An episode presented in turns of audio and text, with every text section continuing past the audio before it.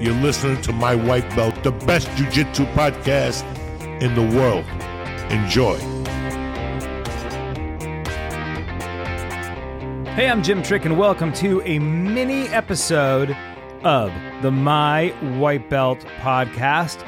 This is just a little bite size snack for you.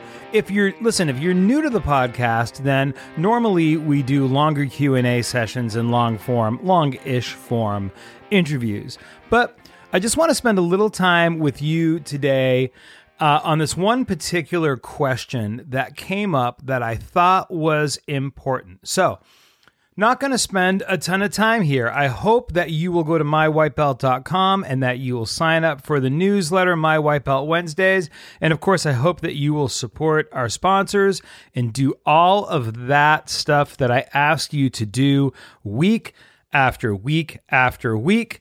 This is just a little condensed, just a little condensed nugget from the My White Belt hotline that feels important that I hope you enjoy and I hope you get something out of it.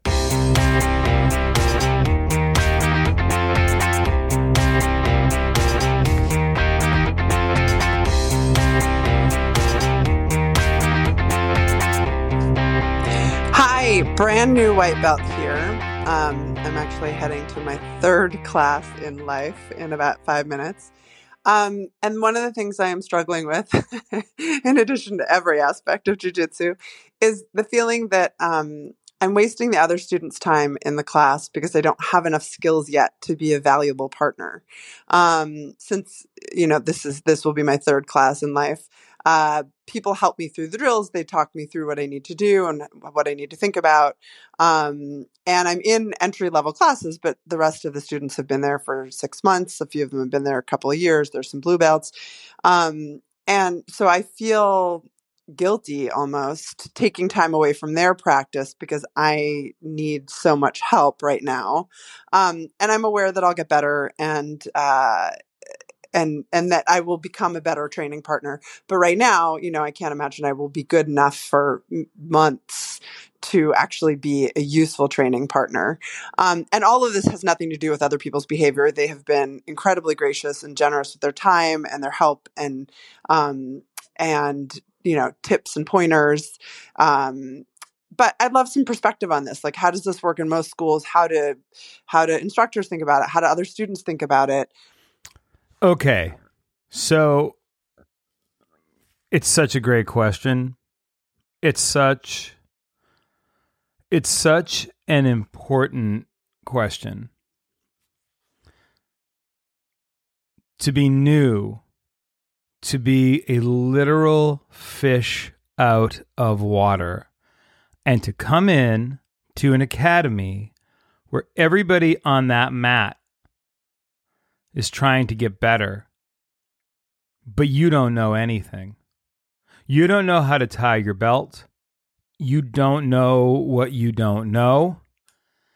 And you are in many academies sort of intentionally thrown into the deep end of the pool. And your first, oh man, I don't know, several months. You go in and you just think to yourself, no one is going to want to get paired up with me. No, when we go, when we go to drill, when we go to roll, no one is going to want to train with me. They're not going to want to drill with me. I don't know anything. It takes me forever to learn anything. And if you're like me, when you started, I I could barely move my body. I was I was so stiff. I was so inflexible. My cardio was garbage and I was sweaty and huffing and puffing and couldn't move. And you have to ask yourself, you know, what am I doing? Like I, I like it and I, I want to do it, but what about these people that are forced to train with me? I had those thoughts. I had those thoughts over and over and over again. And all the while, I also didn't cry baby about it, right? So I didn't cry baby about it, but in the back of my head, I always had those thoughts brewing. The question that is at the heart, or the heart of the question that you're asking is, you know, am I wasting people's time? And here's what I'm going to say to you. And I want you to listen. I know that I'm the guy on the internet that encourages white belts. I'm that guy. I'm unapologetically that guy. And I will call bullshit when people are being babies, when people are making excuses, when people are posing or pretending to be hardos or do a million other things that just don't have any place in jujitsu. But at the heart, at the heart of my white belt, yeah, I'm the guy that says if I can do it, you can do it. Get off the couch, get on the mat. I, I am that guy. So, but I want you to know that when I say this, this is not me being motivational. This is what is actually real. And this is from the perspective of my academy. Uh, in, uh, you know, not, I don't own an academy, but the academy that I train at, we are being raised in jujitsu by our coaches who describe our gym as A, a rolling gym, and B, a teaching gym. So we are a we are an academy where people roll on day 1. And we have a way of doing that so that it's not dangerous or reckless and no one is being put in harm's way, but people roll right out of the gate. Now I know that everybody has a different I know that every academy has a little bit of a different spin on that. And I'm not judging your academy, I'm just telling you how our academy does it. We're a rolling gym and we are a teaching gym. And what that means is that when we, when any of our people in our academy are learning a technique, our coaches and professors want us to learn a technique to the point where we can teach it. And there are all these cliches about people, you know, somebody gets their blue belt and then all of a sudden they're they think that they're a teacher now and they're, you know, teaching everything wrong. But and, and that's kind of a, you know, it's not it's not inaccurate.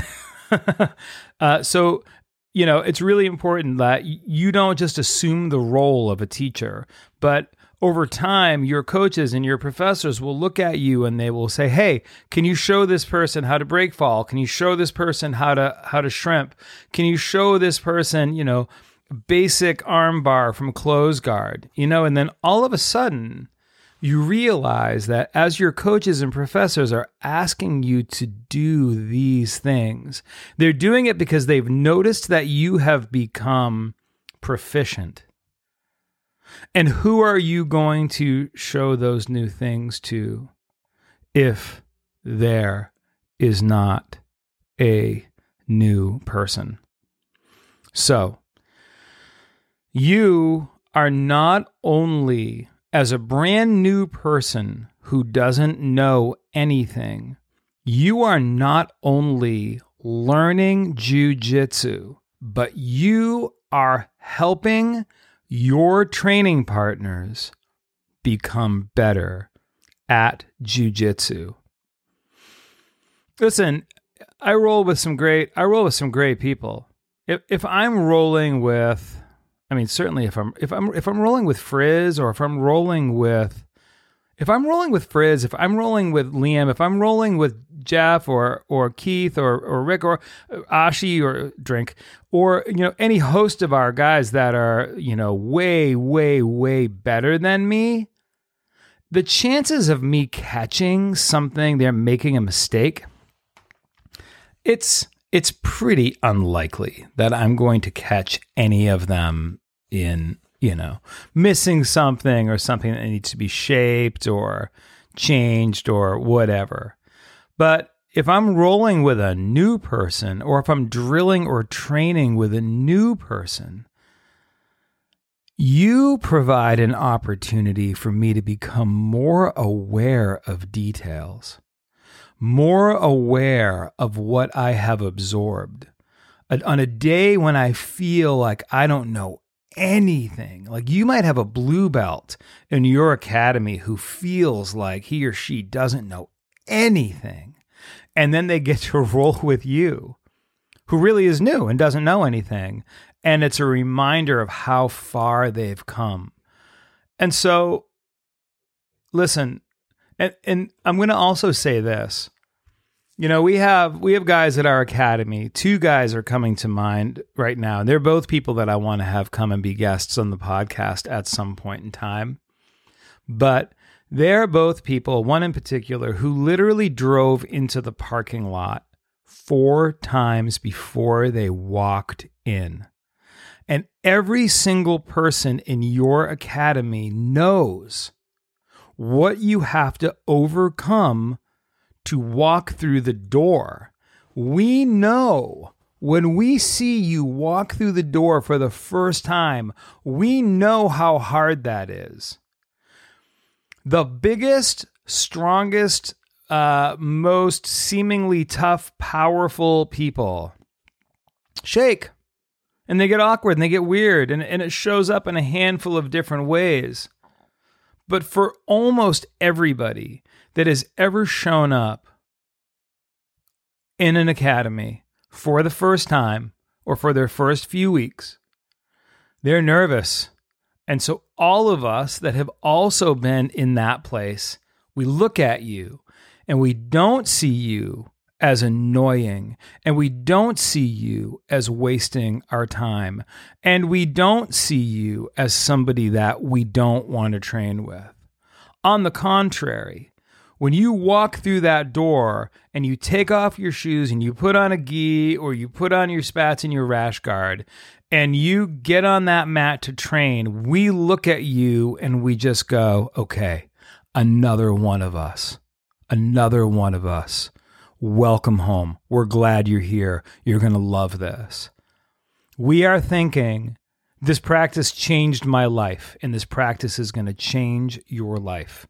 And, you know, you're going to do the annoying. There's a spectrum of things you're going to do that are annoying because you know it's but it's but it's no different than the annoying things that we did but i just feel i don't know i just feel so strongly we have um we have a young woman who trains with us and she is i mean and she's a kid so i'm going to call her a kid but she she's she's really good i mean she's really good she basically outgrew the kids class and so we let her come and train. And we, you know, we set boundaries and guardrails around it. But she came to me a couple weeks ago and she was like, I don't know. I just feel bad for anybody that has to. I feel bad for anybody that has to train with me because I'm so small and this, that, and the other thing. And it's like for her, her jujitsu knowledge, she probably has the techniques and knowledge of a of a blue belt you know? But she's a gray belt right now because she's right now she's under 16 and she comes in again with guardrails and she gets to train with the big dogs. And not all the big dogs you know we're sort of selective of who we put her with for her own safety and so on and, and protocol. And you know what i said to her is what i would say to you but you know for her it's a little different because her technique is really on point. But for you it's like a a bigger, stronger, more proficient player that trains with you really really has to focus on their technique. Like you are the thing that stops. You are the person who stops the blue belt from going too hard, going too fast, throwing their weight around, being reckless, and tearing arms off. Because they just can't do that with a smaller or a much, much, much newer training partner. You are the thing. You are the one in the academy that is forcing a person to slow down and get their technique on point. And before you know it, before you know it, you are going to be the one welcoming the new person, showing them the etiquette, explaining the protocol. When you break up and you go to to drill a technique that your coach is chain is is is is training, that you're going to say no, your foot goes here or your hand goes here. Now, and and listen, listen, blue belts and four stripe white belts that are out there right now. If your professor has not asked you to coach, don't be that person. Okay. Don't be the person who like pulls the brand new person off to the side and spends the entire drilling time pretending like you're going to teach them everything. Okay? You know who you are. We're watching you and we know who you are. But it's just such an important question. The the beauty of the jiu-jitsu mat is that literally everybody is welcome on the jiu-jitsu mat and the only person that is not welcome is the person who is going to be an egomaniac or a dangerous role. But most people 99.9% of the people that are training are training for the right reasons and your presence as the new person is extraordinarily important. And so i just I just want you to go into class with that as your attitude that says, listen, I don't know anything, and everybody here at one point in time didn't know anything. And just be humble and ask the right questions and just slow down. And when it comes to when it comes to training, be humble. Um, don't pretend to know stuff. Don't rush through things. Don't, out of fear and trepidation, rip people's arms off. Just go in, know that you're important, know that your role as the new person is making everybody better. You're getting better, but I promise you that you're making everybody better.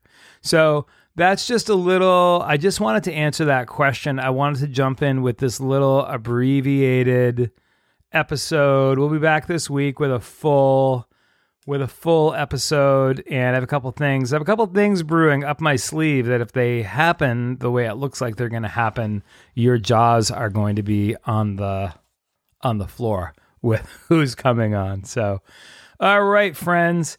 Uh, that was an abbreviated episode of the My White Belt Show. I'm Jim Trick. Until next week, train hard and train smart.